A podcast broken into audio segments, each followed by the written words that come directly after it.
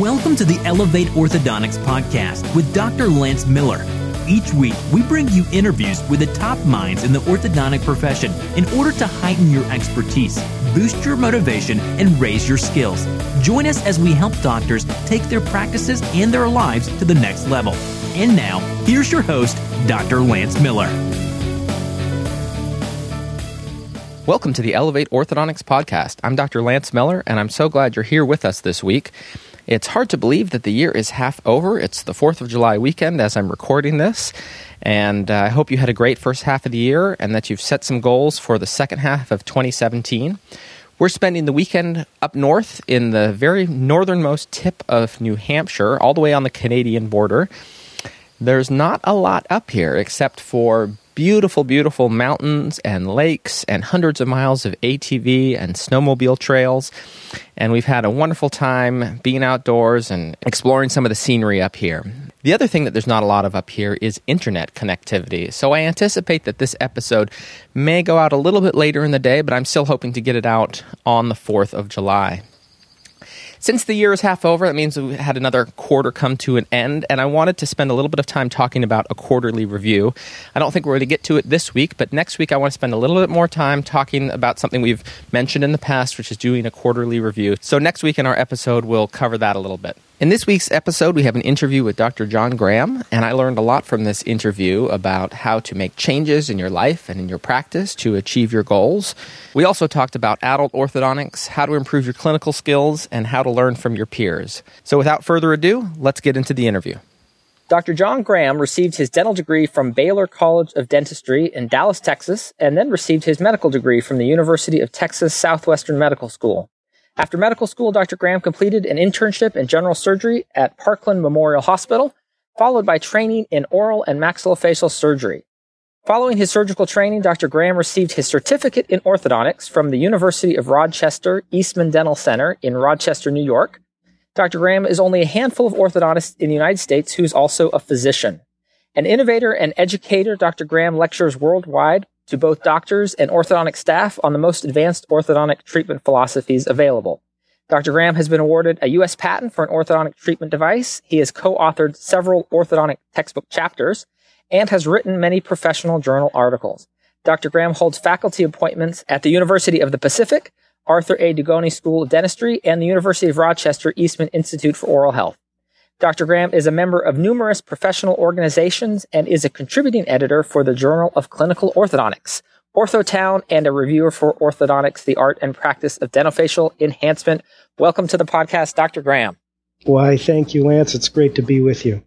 We're excited to have you here today. Your path into orthodontics, as we heard in the intro and the bio here, is somewhat unique. And so for people who don't know your story, tell us a little bit about your training and your professional career.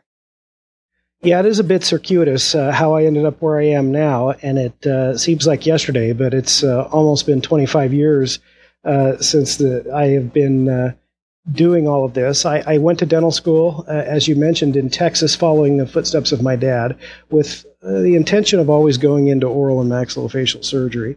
When I completed my undergrad at Baylor, I did go to Parkland for oral and maxillofacial surgery residency, where I completed medical school and did my internship and was a little over 5 years into my 6-year program. During my chief resident year, I started getting a little bit, shall we say, unsettled would probably be the best term for it. Not finding happiness where I was. I was a real go-getter resident. I worked hard. I published. I operated lots. I felt an obligation to teach the residents below me. So I was all in and thought, well, gee, maybe I'm not working hard enough. Maybe that's why I'm not happy. So my wife and I flew out to Washington, D.C., and I signed on the dotted line to become a fellow in pediatric craniofacial surgery with one of the world's greatest, Dr. Jeff Posnick. And that, I thought, was going to make me ultimately the happiest because I was just pursuing my education even further. You know what I realized, Lance, is that wasn't the source of my discontent at all. The source of my unsettled feelings was that I'm a homebody. I love being with my family. I have 4 kids, a wonderful wife, and I was just in the hospital all the time. I mean, always. And anybody who's been through a surgery residency knows that even when you're not in the hospital, your mind is always in the hospital because you're thinking about the next case or sick patients or whatever. And I just realized that if I was going to truly be happy, I needed to make a change. And I had a very good friend who was a plastic surgery resident. We were both working in the middle of the night in the surgical intensive care unit, and both of us had incredibly sick patients. We would say that they were circling the drain. They were not going to live. And we had been pumping them full of platelets and blood and everything we could think of. And at one point, his name is Bang, B-A-N-G, Bang and I looked at each other, and Bang goes, "What are we doing?" I mean, we've got very good friends who have been through law school or business school, who have been working for 4 years now, have families and boats and, you know, you name it. And we're here in our stinky scrubs at 3 a.m. in Parkland Memorial Hospital in Dallas with very sick patients, and nobody cares and nobody sees us. Is this really what we want to do? And ironically, Bang ended up making the same decision as me. I left surgery and ultimately ended up in orthodontics. Bang didn't have the luxury of a dental degree, so he ended up going into interventional radiology. But you know, at one of those points in your life, you need to make a decision. I came home and told my wife, you know, Debbie, if I don't make a change now, in 10 years, I'm either going to be in rehab or we're going to be divorced or both. And it's just not worth it to me. And I hope it's not worth it to you. And fortunately, she was beyond supportive. She did say, "You got one, this is your one chance. So you better make this one count, because I'm only going to do the reset button one time." Yeah, for more school. But, yeah, you know what, though? There was a very well-known, he wouldn't be called a philosopher. You'd probably call him a mythologist, a U.S. mythologist by the name of Joseph Campbell. And he wrote a lot about following your bliss and what is it that can ultimately be the source of your happiness. And what I have found, and I think what that demonstrated not only to me and my wife, but has demonstrated to my kids over and over again, is that if you're not happy, you're the only one responsible for making that change, and you need to do it. You don't talk about it. You just do it. Come what may, you know, the consequences you will have to live with, because it's your decision and yours alone. However, that is also the source of unmitigated happiness, because it's a decision that you made and you reap the benefits thereof. And I just didn't want to be stuck because, you know, my ego sort of propelled me into surgery, was not going to support me 20 years down the line, when the reality is nobody cares about your ego. Nobody cares about my ego. The only thing people care about is their own ego. And so if that's the only thing that propels you in life, you crash really hard. And sadly, some people pay the ultimate price for that. And so I just wasn't willing to do that. So I ended up doing orthodontics. I went to a tremendous training program in upstate New York. And here we are in Salt Lake. I mean, we went to Phoenix, Lance, for almost a decade, and the same thing. Debbie and I sat around one night, kind of looking at each other. Neither of us were happy in Phoenix. It's really hot. We're kind of an outdoors family, and you can't do that very much in Phoenix. And so we just kind of looked at each other and said, "What are we doing? If we're not happy, let's quit talking about it. Let's do something." And so we did. We picked up our family of 6, and we moved to Salt Lake City, Utah, and I started a brand new practice at the age of 45. And, you know, looking back on it, it was scary, but it was the best thing we ever did. We still pinch ourselves every day when we wake up and just are surrounded by the beautiful surroundings that we find ourselves in.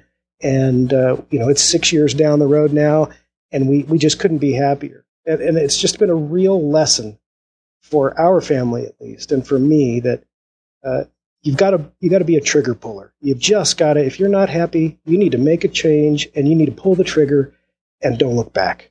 Yeah, this is great.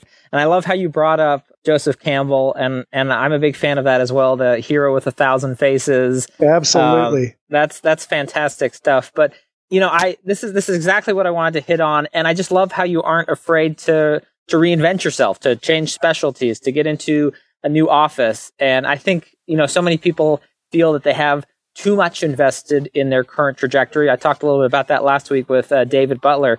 But to make a big change towards whether it's a new calling or you know, a new reality in your life, making that, you know, getting over that hump, I think you're a great example of that, and it seems to have served you very well.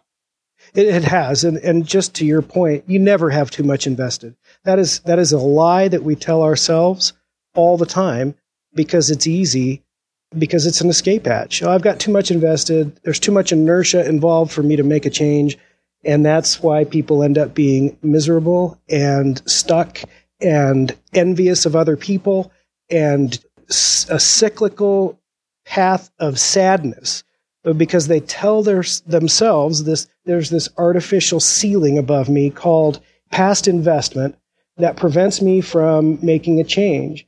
And it doesn't matter if you're 99 miles down a 100-mile road. If that's not the road you want to go on, then turn around, go another 99 miles back and start over again, because you're going to end up somewhere on the day of your death. And it might as well be not only someplace happy, but in a place that you drove to and other people did not, and other artificial barriers didn't prevent you from getting to. And it's just, the older I get, I think I learned so many lessons, and that's one of them, is that you just have to be unapologetic about decisions, make them and move on. Yeah, that's great. I want to drill down a little bit into this opening of a new office, because I think that's probably something that a lot of people fantasize about maybe, or would relish the opportunity of, if I were to start an office from scratch at 45 years old, knowing all of the things that I've gained from my previous practice experience, what were for you the things that you said, okay, I can do this the right way? Specifically, you know, what things did you want to be a part of this new practice? Yeah, well, first of all, there is no right way. There's no good time to get pregnant. There's no great time to get married. And there's no great time to start a new practice. So you just need to do all of those. If you want to do them, appreciate the fact that life is going to suck for a while, because it is. And there's no way getting around that. So you just do it. And there isn't a right way to do it. I think that, in my opinion, the very best way is to just pinpoint a few things that define you as an individual, or at least where you are at that point in your life, and then move forward with it. And for me personally, I was at a point in my life, and I still am in this zone, and who knows how long I will last in it, but I sort of moved towards minimalism in my life. Not to an extreme, but I really appreciated the fact that less is more. I also wanted, if I was going to move, and if I had a clean slate, which I did, then man, I was going to grab that clean slate with both hands and shake it until it snapped, because this is the one chance I have to start in a community where nobody knows me. Nobody has any idea where I come from, and so I can do whatever I want. So honestly, and this is no hyperbole, Lance, I decided I'm going to do everything opposite of what I see and what I was doing myself in my own private practice and what I saw everywhere. And I went kind of to an extreme on that, from the office design to the way that I treated patients, to the way that I gave away money, to the way that I diagnosed and treatment planned everything. Everything I grabbed it by the ankles and flipped it upside down and shook all the change out of those pockets and started all over again. And man, it was just incredibly liberating. I got to be honest with you. It was like I had left an old life behind, and I didn't leave a bad life. I had a great, thriving practice, wonderful patients, amazing staff. But I mean, I left it all behind, and the way that I practice now is not a shadow of how I practiced 6 years ago. It was not easy.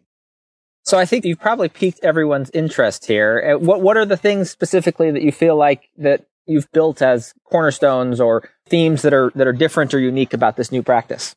I think if you want to talk about the physical attributes of the practice, I decided, listen, I designed the practice all by myself. I didn't hire an architectural firm. I didn't go to – the first thing I wanted to do is I wanted to have nothing to do with orthodontic industry professionals or dental dental for that matter, or medical for that matter.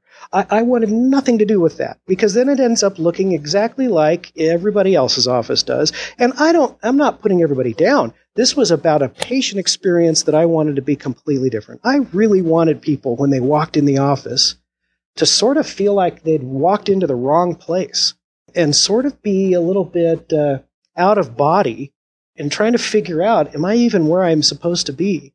And listen, I can get down to the nitty-gritty with you about the things I decided I didn't want to have. I wanted no soffits in my office. I wanted no walls in my office. I wanted nothing hanging between the ceiling and the floor, like lights or anything like that, because I wanted it to be completely open. I mean, Salt Lake is gorgeous, and the practice and the office that I built is right across from Salt Lake's second largest park, which is 14 square blocks of, it's sort of Salt Lake Central Park. It's got a lake and an aviary, and it's just enormous. But I wanted people to look out on that. I wanted people to feel like they're outside, that nothing here is familiar. I mean, I don't have a wall between my waiting room and the clinic. In fact, you can sit in one of the chairs in my waiting room, and if you want to reach back, you can reach your left arm back, and you can put your hand on the shoulder of a patient right behind you being treated. I figured, look, what's the worst thing that could happen? The worst thing that could happen is this could be inordinately awkward. And what do? You build a wall. That's easy. We can do that. But I haven't had to. It has been awesome. I'll tell you, one of the fringe benefits of that is that so many times in orthodontic visits, you know, patients, we hear parents say, look, I don't even think our orthodontist sees my kid. The tech comes out to get him. The tech brings him back out. The tech tells me what happened. I never even saw Dr. Graham. I don't even think he sees my kids. That is obviously evaporated, because they not only see me, they hear every word I say to their kid, who's 4 chairs down from the chair they're sitting in the waiting room. And I just look over and kind of wave at them if they're looking over at me. That has been tremendously liberating, because none of us have this feeling like I'm not communicating enough about the day-to-day visits and things like that. So from the architecture itself all the way to how we do consultations. Now, I've never been one. I've never done a consultation where I do a clinical exam. There's no need for it. It's worthless. It doesn't provide one iota of clinical data points that change my decision-making process when I'm treatment planning a patient. So what I decided to do is, look, I'm going to take away all the tables out of the office in the consult room, at least have one little table like for somebody to put their coffee on or something. But I come in and I sit on the same couch that they're sitting on. That's right next to them. And I mean, I kind of lean back and I cross my legs or kick my foot up on the on the thing. You know, what I want that they know, you know, and like so many doctors do, you know, I want them to feel so comfortable. I just walk in and even with kids, I say, you know, my name's John, and it's nice to meet you. They know I'm a doctor. I don't need to tell them all of that. And I want them to sort of feel like, well, you know, he's sitting in our living room just sort of opining about his profession and what he thinks about my teeth. That's really how I want people to feel. So I spend a lot of time just looking them in the eye and addressing them by name, which is of utmost importance in my office and with my staff.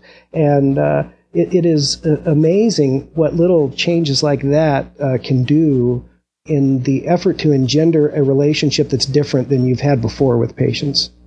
I think that's fantastic. And I think that that's something that people would really respond to. And I love what you say about rethinking and challenging all of these commonly held things, even doing the opposite of what you did before. I think there's a Seinfeld episode about that. There is. It's George Costanza. In fact, I gave a presentation in Denver about a year ago, and it's the George Costanza approach to, you know, if every instinct of mine is wrong, then the opposite must be right. And yeah. You know what? It's pretty stunning how that works out. It works out pretty darn well. You mentioned your staff, and I'm curious, what do you do to get them on board with this vision? You know, maybe if they don't have experience in the industry, that's a little bit easier. But right. But what kind of things do you have to communicate to your staff, or what things do you stress to them about the kind of culture and vibe that you want in your office? That's a great question, and it's come pretty natural to me, because I've always been very open with my staff, and it went right back to the architecture of the office. I don't have a door on my private office. because I don't want staff to feel like they need to knock or there's a discussion going on that they're not welcome to come in and participate in. And I think they sense that from me as we're talking about patients. I think the number one thing in communicating to staff about how you want them to take care of the patients is they just need to see you not only taking care of the patients in the way that you want to have them treated, but they need to hear how deeply you are concerned about each one of these patients and what's going on in their lives, and what are we doing to rise to the level of service that fits the needs of this particular family or this particular patient. And I've been this way for many, many, many, many years, but you're always refining and you're always getting better. I'll tell you one key thing. There are only two things that I tell my staff will make me angry, because I don't get angry at work. I just don't. But there are two triggers. These aren't micro triggers. These are just triggers. Frank and complete and utter triggers that will make me angry. And the first one is if you cause any pain to our patients, myself included. We don't hurt our patients. There's no excuse for it. In orthodontics, there's simply no excuse. If you're hurting your patient, you're doing something wrong. You're moving too fast. You're advancing wires too quickly. You're whatever you're doing, you're just not doing it right, because sensible biology dictates that what you're doing ought not hurt, or you're pushing past those bounds and you're just slowing treatment down. But the second thing is, if I have a staff member ever refer to a patient's parent as mom or dad, mom had a question for you, Dr. Graham, or, they're sitting this is in the presence of the parent. Yeah. The parent is sitting on the bench looking at their kid, and I sit down and my staff member says, "Oh yeah, and mom had a question about scheduling." That grinds everything in my body to a screeching halt. And it's all I can do to not freak out and jump through a window. We go over this all the time, and it's a simple, and it's nothing revelatory here. I think many people probably do this, but it is offensive to me as a human to go to a pediatrician's office with my child and to have a grown adult pediatrician looking through the chart, barely make eye contact with me, and say, "So, Dad, what seems to be the problem?" I feel like saying, "Well, the first problem is my name is John, and you're beyond inconsiderate to not even attempt to know that, because what you've told me is that I'm just a generic stand-in for your boring job." I refuse to let that sentiment be passed on to our patients. And it's interesting, Lance, if you go and look through if I go back and I look through my Google reviews, it is unbelievable how many people in many different ways comment on how they feel like they are so well known in our practice. And I think that's just an articulation of the fact that we take it very seriously, that every single person counts, and they all have names, and we will use those names. And if not, then that'll get you put on probation. If there is such a thing in my office, that will do it right there. Do that a couple of times and you're not a good fit for our practice. Sure. I love that answer. John, I was reading on your website and I came across this phrase. You said, "I'm focused on airway and breathing, on aesthetics and function in that order." And I think orthodontists might find that an interesting phrase, and I was wondering if you might elaborate a little bit. That's excellent. I hope they do find it interesting, because and it's absolutely true. I mean it when I say that. The number one thing that I have learned as I have been a practicing orthodontist is that we have programmed arrogance in our specialty, and it comes from the way that we're trained in our residency programs. And I've had an interesting contrast of how I was treated as a surgical resident and as a medical student and as a dental student. And it's amazing the chip on the shoulder of attendings at dental school and in ortho residencies. It's shockingly very, very different than medical school and surgery. The chips are far greater on dental faculty. And I think that's just a part of our insecurity as dentists not being physicians and the whole narrative there. But the arrogance that is sort of beat into us is that this is my way or the highway. And there's, you have your treatment done with a 6-month smiles dentist or something down the street, and you're silly and dumb for making that decision because you're ill-informed or you don't care. And the reality is, what I've learned is I am here dealing with discretionary income, taking care of problems that are almost never materially impactful in a person's life other than the way that they feel about themselves, right? And we hear the mantra all the time, no one's ever died from a malocclusion. Well, we say it and nobody actually practices that way in our specialty, or very few do. The most important thing for me is not causing airway problems. And that's why I mentioned that on my website. So many things that we do in our specialty push patients closer and closer to the precipice of obstructive airway disease as they're adults, whether it's headgear, pulling the maxilla posteriorly towards the oral pharynx, or if it's extraction therapy, which reduces the volume of the mouth without changing the size of the tongue, or if it's not moving the mandible forward when we ought to move the mandible forward. There are just a whole host of things. Not examining the nasal cavity, that's imperative. We've got to do that. And for those of us that have CT scanners, it's very easy. When I walk into a consultation, Lance, the very first thing I talk about with them is the airway. And it's not a marketing play. I'm as busy as I want to be. I really want my patients to understand that there is a real difference between practitioners out there. And the opportunity that I have to evaluate someone's airway is beyond impactful and puts straightening teeth to shame, because straightening teeth doesn't reduce your blood pressure or prevent kidney failure or reduce the chance of having a stroke. It just doesn't. But thinking and actively working on airways does.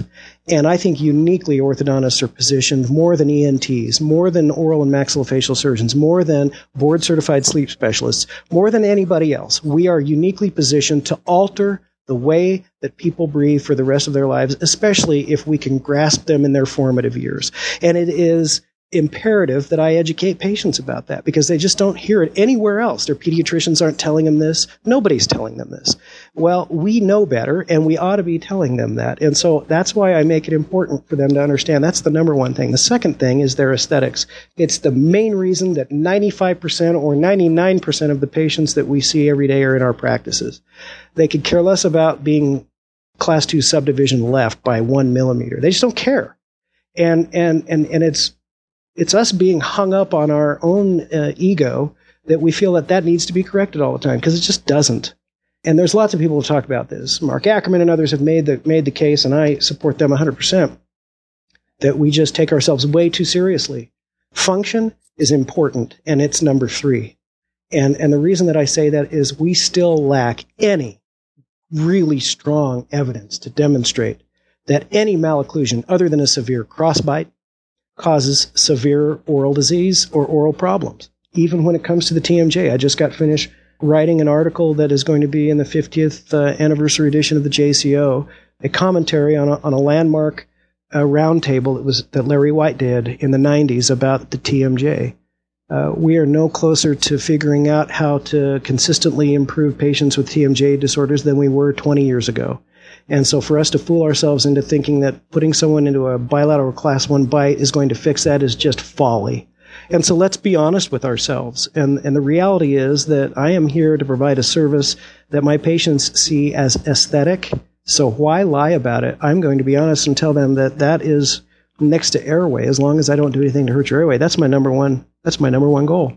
Sure. I love that perspective. I think that's, as you say, that is a unique perspective in our profession. I think most of us have been trained in a certain way and imbued with certain prejudices that probably limit our viewpoint. Oh, completely. Let me switch gears here. I know your office does a lot of adult treatment. Uh-huh. And I'm curious how, in your mind, adults are different than adolescents in terms of how you market to them, how you address their needs, and how you treat them. I think a lot of orthodontists, myself included, back in the early days of my practice, I used to dread adult patients, right? We all do at some point, because we feel, they're too picky or whatever. They take up too much chair time. They show up all the time. I don't know. I haven't done this on purpose, but we treat more patients in my practice than adolescents. Not by a ton, but I think the last time I looked, which was probably about 3 or 4 months ago, 50 like a little over 54% of my patients were adults. How do I market differently to them? I don't. I think that my marketing is sort of holistic in that it's the same for everybody, and it's not. More of our marketing is through just supporting the community in which we live, and I want to be clear about that. I don't post on Facebook, and we don't post on Instagram and Twitter and all these things that we are, you know, giving X amount of dollars to this school and that school.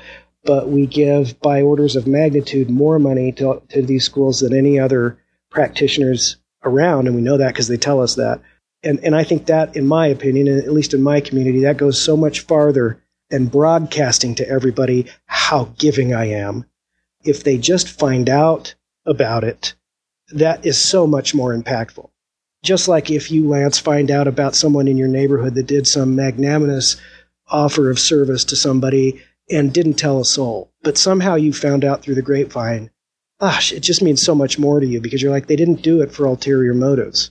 They just did it because they felt like it was the right thing to do. And that's what we're trying to do. And I think it works really well. So I wouldn't say marketing is any different for adults. I will say that if you see my practice, it sort of lends itself to an adult audience.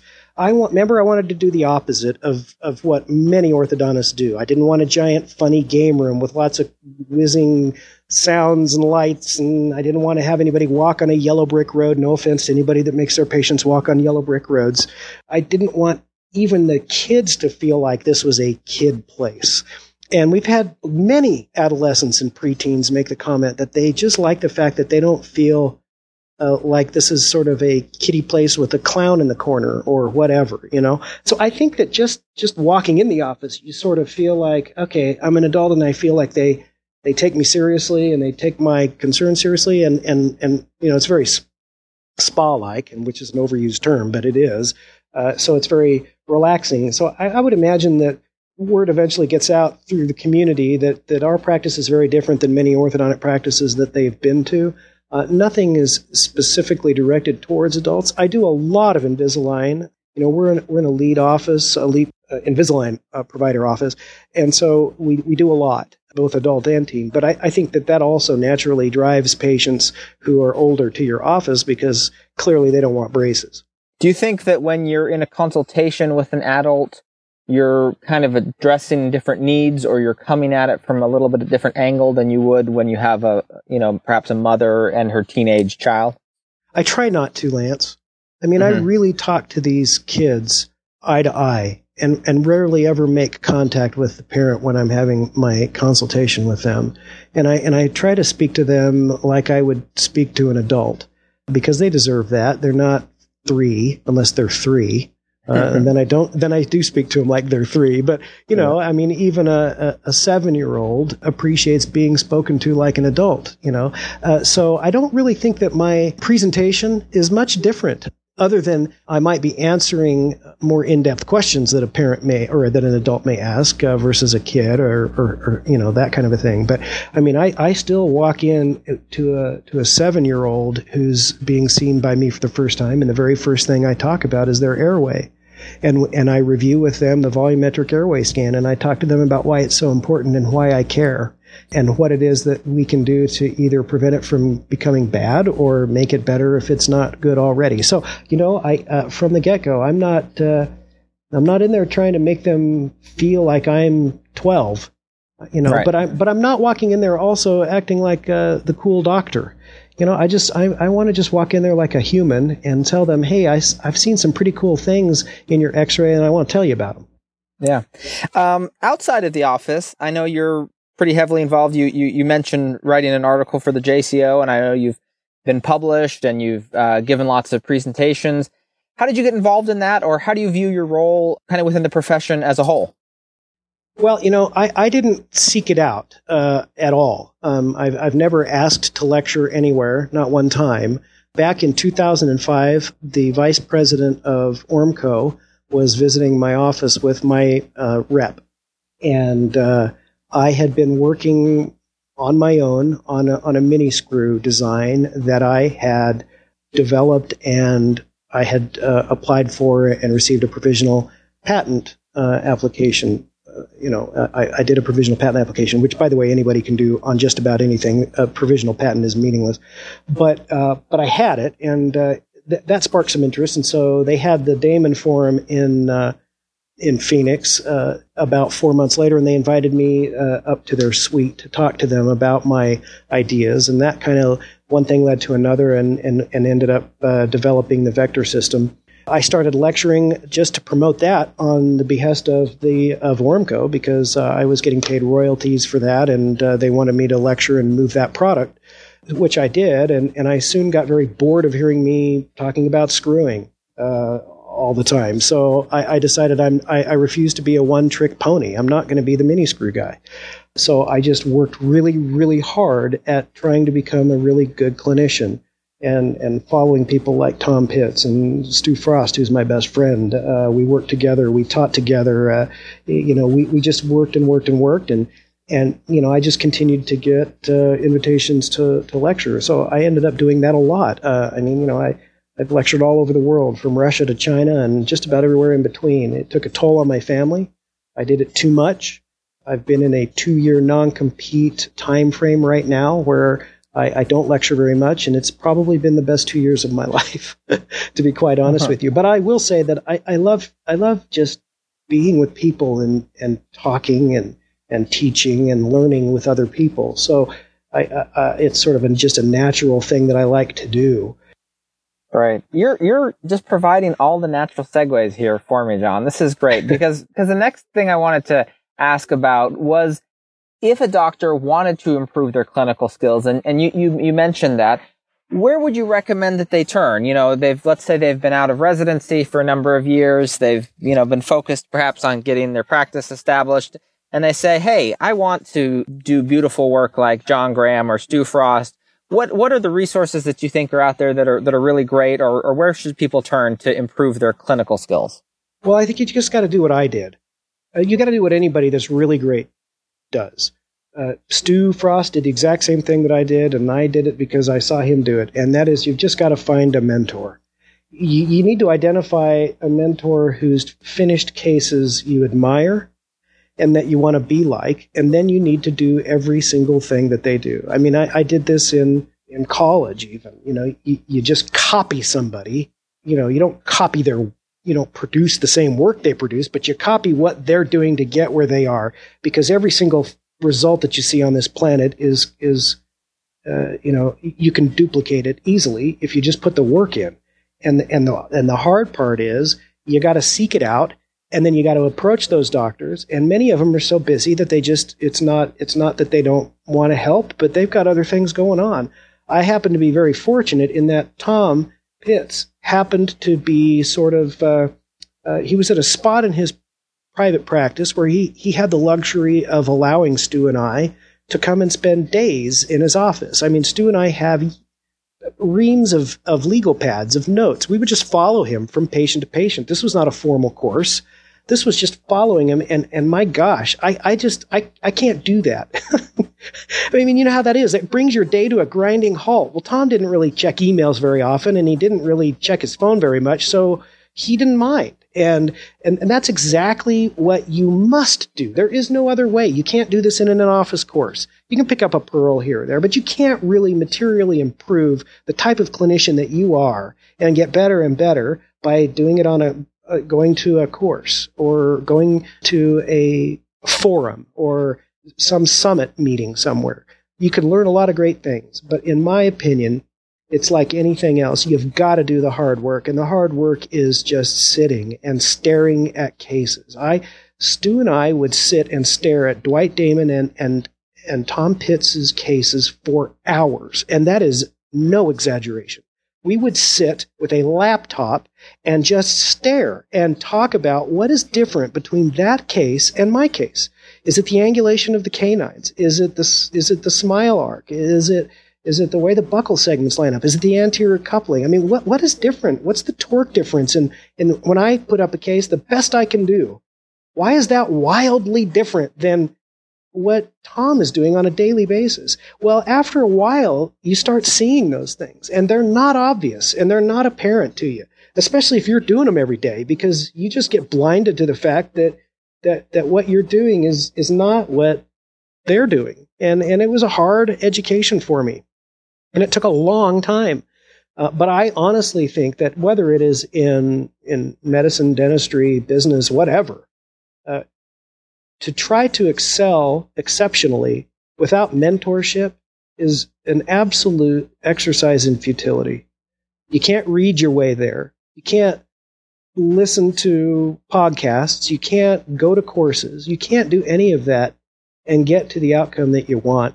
You need to eat, drink, and sleep what it is that a mentor you have identified does every single day, day in and day out. I mean, it got to the point, Lance, where I was memorizing the steps that Tom would go through when he took an arch wire out. I mean, I'm not exaggerating. I would write down, he took the wire out, and then with his left hand and his right hand, he held the ends, and he held it up to the horizon, and then he set it on a piece of paper, and he looked at the wire to see if it was completely level. I mean, Lance, I was writing these things down. I just knew this is the key. This is how you do it. You learn every single step, because if I learned every step that he did, and I did all those steps, by definition, I would have to be as good as Tom was. And if I wasn't, it's because I wasn't doing one of the steps. It was my fault. And everything we do in ortho is learnable. Everything we do is teachable. There's no magic gift. It is all just an absolute proportioned response to how much work and observation you're willing to put in. Right. So we're recording in June, and I'm assuming that there are orthodontic residents graduating from programs across the country this time of year, and they're getting out and they're kind of starting at the beginning of their journey. And I'm wondering what advice you would have for someone who's kind of at the beginning, trying to figure out, you know, how to chart a course in orthodontics, how to be successful, what the landmines are. What advice would you have for new graduates? I think it's pretty, at least in my opinion, it's very simple. It's very straightforward. And that is, you need to go just visit office after office after office. And you know this, Lance.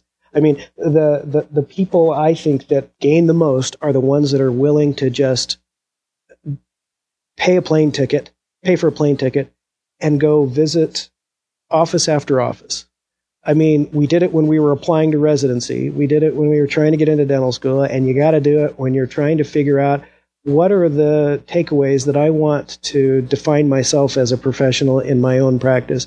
Now, part of that you don't have to do if you're going to be an associate, because you clearly are going to get, either by osmosis or by being taught, pearls and things along the way by a senior associate.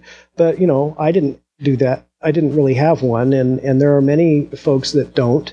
And for those, I would say you just visit over and over, many, many people all over the place. And don't visit just the doctors that you hear about on the Facebook groups, because there's, believe me, those that are in the groups are a lot smaller than those that are not in the Facebook groups, right? These can be just random and obscure orthodontists that have just carved out a niche in wherever they are. And man, the things that you learn just by showing up and going to those offices, it's amazing. It's amazing how many different things. And I think that, you know, it's an easy thing to do. I mean, the hardest part is just having the courage to ask somebody, can I come watch you for a day? And I think the point is not to have an agenda, because if the doctor thinks that you're going to take up and suck up all of their time, you're probably going to get a lot of no's. But if you just from the outset say, hey, look, I am not going to get in the way. I've got a legal pad, or I'm going to have my phone on record. And if you don't mind, I would love to just observe. I'd love to go chair to chair with you. You don't even need to introduce me if you don't want to your patients. I just want to watch. If you're okay with that, I would love to spend a day in your office. Don't do it more than a day, because it's rude. But, you know, I'd just love to spend a day in your office. I'd love to watch you do a few consults. I'd love to watch you interact with your staff. You do that twice a month. Wow. You know, you've done that now 24 times in a year. Holy cow, that's an education. I mean, you're going to learn about good business practices, bad business practices, great architectural ideas, bad ones, great traffic flow, bad traffic flow, the kind of patient base you don't want and the kind of patient base you do want. I mean, think of all of those things that you would never get from reading Facebook groups or talking to your buddies or going to some sponsored course somewhere, you know? The hardest part of all of that isn't coming up with the money to fly there. It isn't coming up with the logistics of taking time off from your office. It's having the courage to, you know, reach out to a doctor and say, you don't know me at all, but I'm just starting, and I've figured out that the best way to learn is just to observe some doctors. Would you mind if I came? And then buy the office lunch and observe for a day. I love that. I think that's fantastic advice. John, we're going to jump into this Elevate Express 8. We're going to have 8 quick questions for you and get some quick answers. Does that sound great? Okay? You bet. Let's do it. What's your go-to treatment for full step class 2s? Mira appliance. Awesome. What's your standard retention protocol? Upper and lower fixed retainer with an upper and a lower clear Essex retainer. Cool. Who are your role models? Dwight Damon, Tom Pitts, Stu Frost. I would probably say I pepper it with a little Jim McNamara. I might even throw in a David Sarver. And I think that's probably a solid foundation. That's a pretty great list here. What's your favorite orthodontic product or instrument? Probably my iCat machine is my favorite product, second only to my iTero scanner. Awesome. What's the best vacation you've ever taken? Hawaii, hands down. Kauai of all of the islands. Cool. What's one great book that you've read recently? I am reading a book right now called The Internet of Money, and it is illuminating, and I've learned a ton, and you know, I got a lot of favorite books. But I would say that is probably one of the best, and it's written by an author by the name of Andreas Antonopoulos, who is a Bitcoin expert. That cryptocurrency stuff, I'm going to read that book because I know this is out there, but I don't feel like I have a great grasp on it. So I'm going to add that to my list here. What bracket system are you currently using? Currently, I'm now using the Henry Schein Carrier Bracket System, the SLX. Awesome. And what is one area of orthodontics that you want to learn more about in 2017?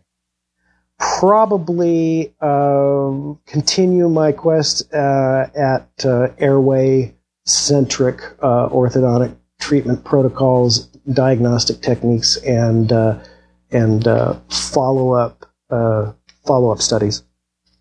Awesome. Awesome. Well, John, this has been a blast. I can't believe we've already gotten through, this much time. We should probably wrap it up, but I want to thank you for coming on the show and for sharing this with our listeners. Hey, listen, Lance, what you're doing is awesome. It is hard. It is time intensive. You taking time away from your family, but it is just so illuminating to everybody that takes the time to listen, because these are perspectives that you are bringing into people's ear canals that they normally wouldn't get. So I'm grateful to you. This has been a lot of fun, and thank you for your time. Awesome. Well, I hope to visit your office someday, and I'll bring my legal pad when I come. You're always welcome. We might only have to do a half day, though, because we might have to go skiing or something in the afternoon. You better believe it. You absolutely better believe it. All right, John. Thanks a lot. Have a great night. We'll talk to you later. Okay, talk to you later. Thanks, Lance. Thank you for listening to the Elevate Orthodontics podcast. For more episodes, subscribe on iTunes or visit our website at elevateorthopodcast.com. Tune in next week for another great episode.